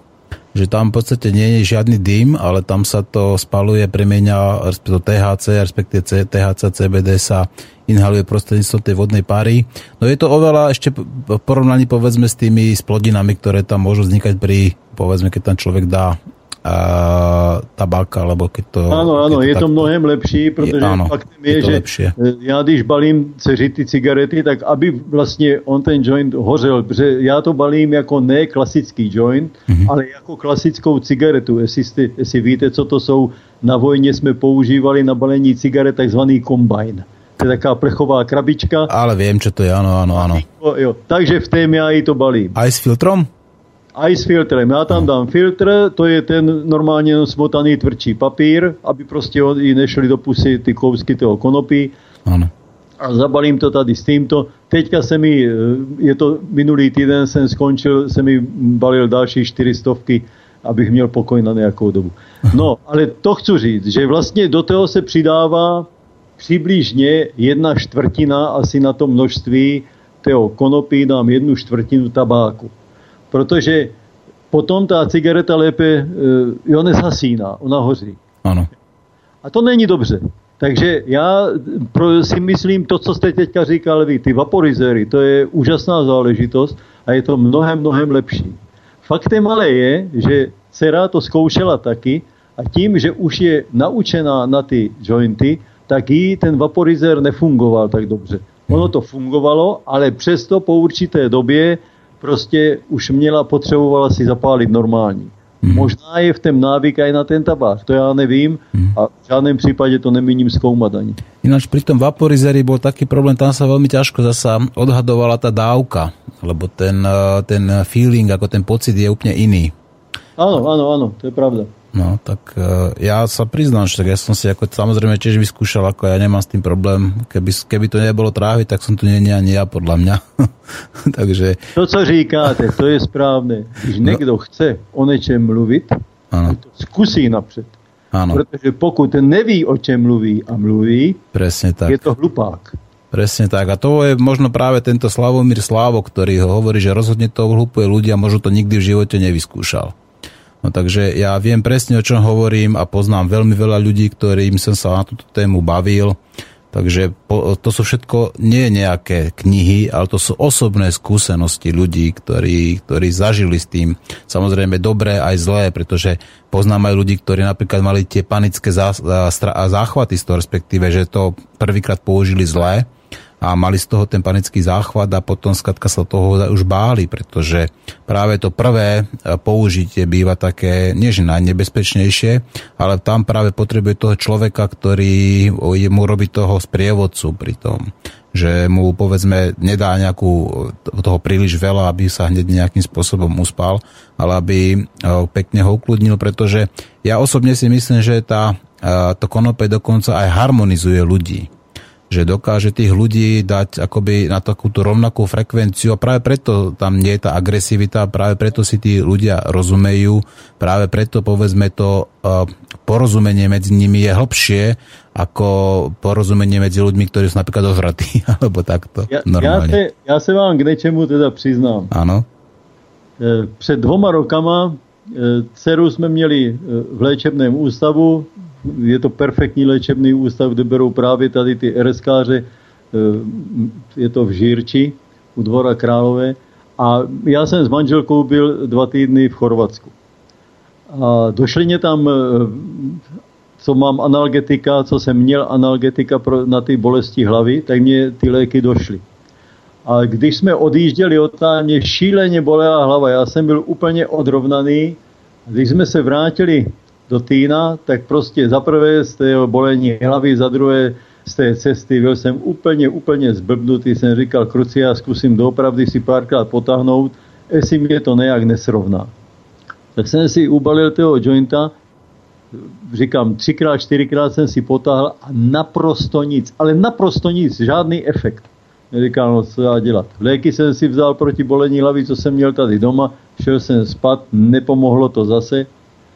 Druhý den jsem se teda rozhodl, že to zkusím dojet, toho jointa, ten zbytek, co tam zůstal. A stala se strašná věc. Já jsem byl na balkóně, potáhl jsem si poprvé a prostě to okolí se rozhoupalo. Jo? Takový, takový pomalý hub, jako všechno prostě najednou se rozhoupalo. Tak jsem si potáhl ještě jednou a ještě jednou celkem třikrát, to vím naprosto bezpečně. A potom jsem měl už obrovské problémy vůbec držet rovnováhu áno. a začal, začal jsem se naprosto nepřirozeně potit. Já jsem se potil tak, že ze mě tekla voda jako na zem. Áno, Tak to termosenzory niekedy takto zafungujú, áno. Tak jsem vyhodil ten toho bajgla, jak se říká, a snažil jsem se dostat do, eh, do, tého, to- do koupelny. A manželka ta si myslela, ale že já se dívám na televizi, tak ta vůbec neregistrovala tady toto. Já jsem se eh, dostal ne do koupelny, ale na WC, sedl jsem si na tu mísu, chytil jsem se umyvadla, opřel jsem si hlavu a teďka země ta voda valila tam, ty kachličky, to bylo důl všecko mokré, tam stála hladina vody. Já jsem jenom opřenou hlavu a jenom jsem si říkal, doktor Hanuš říkal, že se nemůže nic stát. Doktor Hanuš říkal, to jsem si opakoval jak Áno, mantru áno. a měl jsem šílený strach, šílený Ano, strach, že ano. umřu. To trvalo asi půl hodiny, Áno. možná 40 minut. Potom to začalo ustupovat, tak jsem se otáď vyhrabal ven. Zavolal jsem na manželku, ta došla, byla úplně zděšená, co to se mnou je. Dostrkala mě do sprchy, já jsem se tam osprchoval a to už potom se uvolňovalo jako velice rychle, už jsem se dostával jako do tohoto. Můžu říct, že jsem došel do postele, fajn, usnul jsem, tak jsem se v životě nevyspal, jak jsem se tehdy To vám verím. Toto. Druhý den jsem sedl k počítači a napsal jsem doktoru Hanušovi, že se mně stal tady tento příběh, jestli neví, co to bylo. No, tak mě odepsal, že, jsem, že to byla zhulenost. Jo? Nic jiného to nebylo. Ano. A že pravděpodobně se stala zajímavá věc, že to, co jsem já vykouřil ten předchozí den, Mhm. tak to tělo si to vzalo a někde si to uložilo. Áno. A já, jak jsem začal kouřit ten druhý den, tak ono to vybudilo i ten, to z toho předchozího dne a najednou to byla obrovská pecka na ten organismus. Áno. Takže já říkám, pokud kdokoliv chce tady toto zkoušet z jakéhokoliv důvodu, jestli na léčení nebo, nebo protože se chce uvolnit ze stresu nebo tak, tak vždycky opatrně. A vždycky s, iný, začínat s iným tím- človekom. Vždycky s Áno, tam je je to- vás. Je to jak s ostatníma lékama. Jestliže vím, že mě pomůže acylpirín na něco, jo, třeba na škrabání v krku, tak přece nepůjdu a nehodím do sebe 10 acylpirínů naraz. Mhm. Jo, vemu si půlku nebo jeden a počkám, co to se mnou bude dělat. Ze všetkým se to takto má dělat. Áno. Ono to ale mať aj taký ten očistujúci proces, že keď to človek takto dá, povedzme, vy ste bol teraz zanesený, povedzme, liekmi a tak ďalej, do, do, do bolesťou a tak ďalej. A keď to človek dá, tak to čistenie samozrejme niekedy to čistenie býva také bolestivé a možno toto sa práve stalo, že to potenie, to je vlastne akoby dostávanie všetkých tých vecí cez kožu von, že človek potom sa hneď vyprázdni, povedzme, že dostane do seba aj moč, povedzme, aj prípadne aj exkrementy, že človek sa začne takýmto spôsobom akoby čistiť. A Áno, to je pravda. A toto môže byť práve ako taký ten štart ako toho, o, toho samoliečiaceho procesu, veď čo by človek mal predsa ako v prvom rade spraviť, ako to telo, no vyčistiť sa od všetkého, čo tam nepatrí. No a toto môže byť práve ono, že človek takýmto spôsobom sa najprv vyčistí a až potom prichádza ako to, to naštartovanie uh, toho lieč, tých liečivých funkcií, pretože vlastne ona iba štartuje tie samoliečiace schopnosti človeka. Ano, ano, ano. To Víš, on, Ona toto aj tam v té knižce říká i ta paní doktorka Holandová, že vlastně lidi musí ke všeckému novému přistupovat prostě s pokorou, s opatrností. áno, určite, Když to určite. Chci, protože je docela možné, že já mám, já nevím, třeba, že se, jsem řekl to astma. Někdo druhý, kdo má astma, mu to konopí nepomůže. Ano. Jo? Je to docela možné. Tak jak, je to jak s klasickýma lékama. Taky ne každému každý lé- lék pomůže. Člověk musí zkusit, musí to zkusit opatrně, aby si neublížil, ale u toho konopí má jednu jedinou velkou výhodu. Nemůže se mu nic stát. Nemůže. Nemôže, to je pravda. Nemá to vedľajšie účinky a nemá to také, že by to ohlúpilo človeka. Presne tak. Může se dostat do toho, že bude mít strach, protože toto třeba prožívají lidi, kteří eh, mají maniodeprese nebo, nebo deprese jako takové. Áno. Mnoha lidí, u většiny lidí totiž to konopí zapůsobí tak, že tu eh, eh, maniodepresi nebo depresi, že to odstraní, jo? že ji sníží, že ji potlačí, že není taková. Ten člověk si začne uvědomovat, že vlastně to, co, z čeho měl strach nebo co, co ho rozklepávalo, to, že není. Ale jsou taky lidi, u kterých to konopí naopak toto vybudí. Jo? Ale vybudí to jenom u těch, kteří už to v sobě mají. Kteří už v sobě tuto poruchu organismu mají. U těch se může stát, že to konopí to nastartuje. Mm-hmm. Ale ono by se to nastartovalo stejně, ale možná by to trvalo půl roku, rok, dva roky, jo, teprve tehdy. No, o, pán Majzlík, máme tu nejaké otázky, ale vopred musím upozorniť našich poslucháčov, že my tu nerobíme žiadne lekárske poradenstvo, áno? Toto, aby ste si uvedomili, že vždycky to je vaša zodpovednosť, e, že ako čo budete, ako budete používať tú, túto rastlinku a bolo by dobré, keby ste sa poradili nie takýmto spôsobom, že cez iba mailom, ale aby ste sa stretli s človekom, ktorý má osobné skúsenosti a ktorý vám dokáže pomôcť poradiť a aj sprevádzať prípadne tou liečbou. No hneď vám, hneď pochopíte, prečo to hovorím, lebo píše mi tu Matúš, Chcel by som sa vás opýtať, môj detko asi pred tromi rokmi dostal pásový opár a dodnes sa bolesti nezbavil. Už dávno som mu chcel dať jointa, ale bojím sa vzhľadom na to, že v januári alebo teda v lednu bude mať 90. Môžem to skúsiť podľa vás alebo nie? Ďakujem pekne a pozdravujem rozumných ľudí. Ano, no zkusit to samozřejmě může, ale osobně si myslím, že na ten pásový opár lepší by bylo začít s konopnou mastí, ale s kvalitní Áno. konopnou mastí. Ja si tiež myslím, že teda, keď to je pásový opar, tak... Uh, To je ale, ale možno, že keď on tam píše o tej bolesti, že sa Áno. nezbavil tej bolesti, no ublížiť by mu to nemalo. Tak, Ne, to, v žádném případě. Jestli je, jestli je dědeček eh, kuřák, Ano. tak s tím nebude mít problém. Ano. A jestli není kuřák, tak to zkuste, sežeňte si nějaký e, levnější e, vaporizér a zkuste to tady Ano. týmto. Ale keď- Protože při tom vaporizování není to škrabání v krku, jo, takové, že by čo, to člověka potom nutilo Ano. kašlat a tak. Ale keďže má 90 rokov a, a, nik, a to nikdy predtým neskúša, tak práve tam sa môže stať, že to prvé prvé skúsenie môže byť uh, by, také, by som povedal, nebezpečné, tak preto skutočne maliličku, malinkú dávku. Je velice opatrně. Áno, vždycky. veľmi opatrne, maličkú dávku, ako strašne skutočne len jedného, povedzme, šluka takého malinkého a potom, uh, povedzme, keď tak ako postupne pridávať, aby, si, aby sa telo v podstate zoznámilo s tou rastlinou, keď Áno, to teraz presne. nepoznalo. To je dôležité. No, tuto máme Naše ďalej. babičky, naše babičky ještě konopí normálně používali. Ja som, minule som pozeral také video, uh, tri babičky v Amerike, také tie 70 ale také veľmi pekné, udržiavané, musím povedať. A prvýkrát v živote si dávali uh, takto ako marihuanu a pred nimi bola kamera, že ich pritom točila, tak som sa výborne zasmial, to bola, bola komédia, jak sa bavili oni a potom, jak mali taký ten záchvat tej žravky a tak, tak to bolo úplne perfektné. A začínali tiež v 70 rokoch, si to tie babičky dávali ako také kamarátky tri a ešte si rozprávali tie zážitky, že ako to na ňu pôsobí a tak. Čiže dobre To to jsou zajímavé zkušenosti. To ano, no. Takových lidí se musíme ptát. tak, tak. No, a tu máme ďalší mail. A pozdravujem Maťo aj hostia o tom konope. Taký podobný, čo to napísal a čo o tom hovoria ako o hlupováku, to majú iba z našich verejnoprávnych a komerčných médií. Ceru mám lekárku v Národnom onkologickom ústave v Bratislave a dokonca na radioterapii.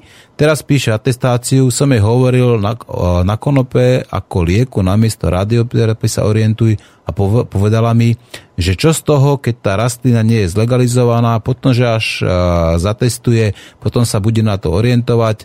Keď tam začínala, chodila domov s plačom z tých chorých pacientov na rakovinu a z tej bezmocnosti liečby rakoviny. A a opia sú veľmi návykové látky. Ja keď som mal veľké problémy s chrbticou a platničkami, tak mi nemocnici dávali odbelosti a to, to, tramal. Chodil som ako opitý, ale je to návykový liek, tak potom mi ho už nechceli dávať. Toto nám píše Peter. No, vy, no tak to je presne, že tí doktori sa toho boja. Oni sa skutočne... Ano, ano. No si- tak musíme si uvědomit, že jim jde taky o kariéru, protože Ano, kdyby ano. dneska oni začali sami toto dělat, tak se určitě najdou jejich kolegové aktivní, kteří jim tu jejich kariéru zničí. Rozumíte? To je, to je to nejhorší, že i doktoři, kteří prostě toto chtějí zkusit, chtějí, chtěli by to nějak si ověřit sami, tak nemají šanci, Ano. protože se musí umět strach ze svojich kolegů. To je Presne zlé, tak. to je špatné. Presne tak. To je skrátka ako na hlavu postavené, keď 95% dok- 5% doktorov je dezinformovaných, alebo skrátka nemá dostup k informáciám o tom, ako to v skutočnosti je. Nemá dostup, povedzme, alebo, alebo radšej nechce ani radšej o tom vedieť, o tých vedeckých výskumoch, ktoré sa prebiehajú všade po svete. No a predáva v podstate, to sú predávači farmaceutických firiem, takže predávajú to, čo skrátka je najviac nesie. No, ďalšia otázka je tuto z Čiech. Peter sa pýta, dobrý den, omlouvám se, ale relácii jsem neslyšel od začátku. Host, který mluví o trávě, má dceru s roztroušenou sklerózou. Jeden známý ve 40 má stejnou diagnózu. Vím, že trávu neskoušel, možná by to pro něj bylo vhodné. Díky za informaci. Tohle píše Petr. Víte co, já udělám jednu věc. Mm-hmm. Moje e-mailová adresa je zdenek.majzlik zavináč seznam.cz Jestli se mě někdo chce zeptat, já zatím jsem vždycky každému odpověděl. Jo, takže jestli se mě chce někdo na něco takového zeptat, ať klidně mě napíše. A jinak si myslím, to, co říká tam ten pán, samozřejmě já bych to zkusil. Já na jeho místě bych to zkusil. Ano. Ublížiť to nemôže. Ne, nemůže. Ubližiť to nemôže a ak e, má roztrúsenú sklerózu. No ale tam je ten problém, ako ja tam vidím, že nájsť ten správny mo- model, ako nájsť tú správnu Samozrejme, odrodu, áno, nájsť ten áno. správny pomer, povedzme CBD, alebo THC, Podívejte alebo se, CBDA já a tak ďalej.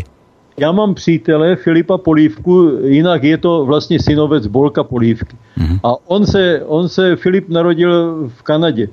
Jo, potom se vrátil sem do Česka, má roztroušenou sklerózu taky. Ještě, to, ta se mu objevila ještě v Kanadě, měl obrovské problémy. On končil na lůžku, nebyl schopný se hýbat a jenom do něho spali léky za obrovské peníze. Potom, mu který si kamarád poradil, aby odzkoušel to konopí, tak to zkusil. Měl velký problém se svým otcem, protože ten byl zapřísáhlý prostě proti jakékoliv drogám, tak jak jsem kdysi byl a já. Tak proti jeho vůli prostě to odzkoušel, zjistil, jak mu to funguje. On se vrátil znovu, začal chodit, sice o hůlce, ale začal chodit. To už je hodně roků. On dneska bydlí v Praze a chodí pořád, špatně chodí. ale chodí.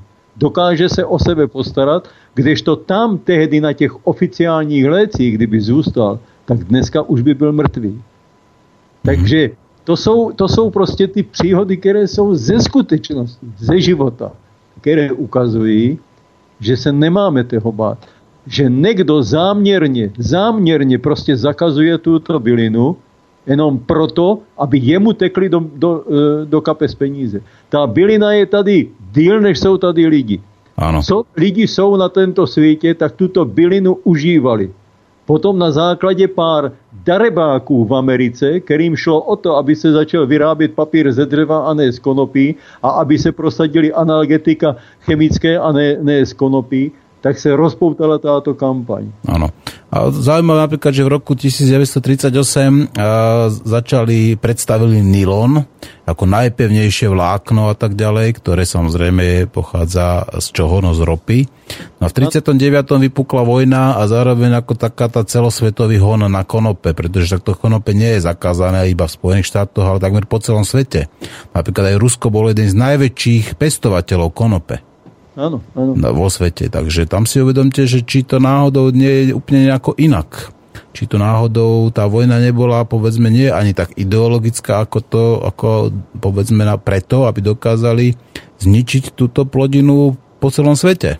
Američani po válce vyvozovali, vyvozovali enormní tlak na všechny spojence, které měli a, a na všechny ty eh, státy, které chtěli jakýmkoliv způsobem s Amerikou obchodovat, že v první řadě musí zakázat konopí jako, lát, jako léčivku a jako vůbec látku.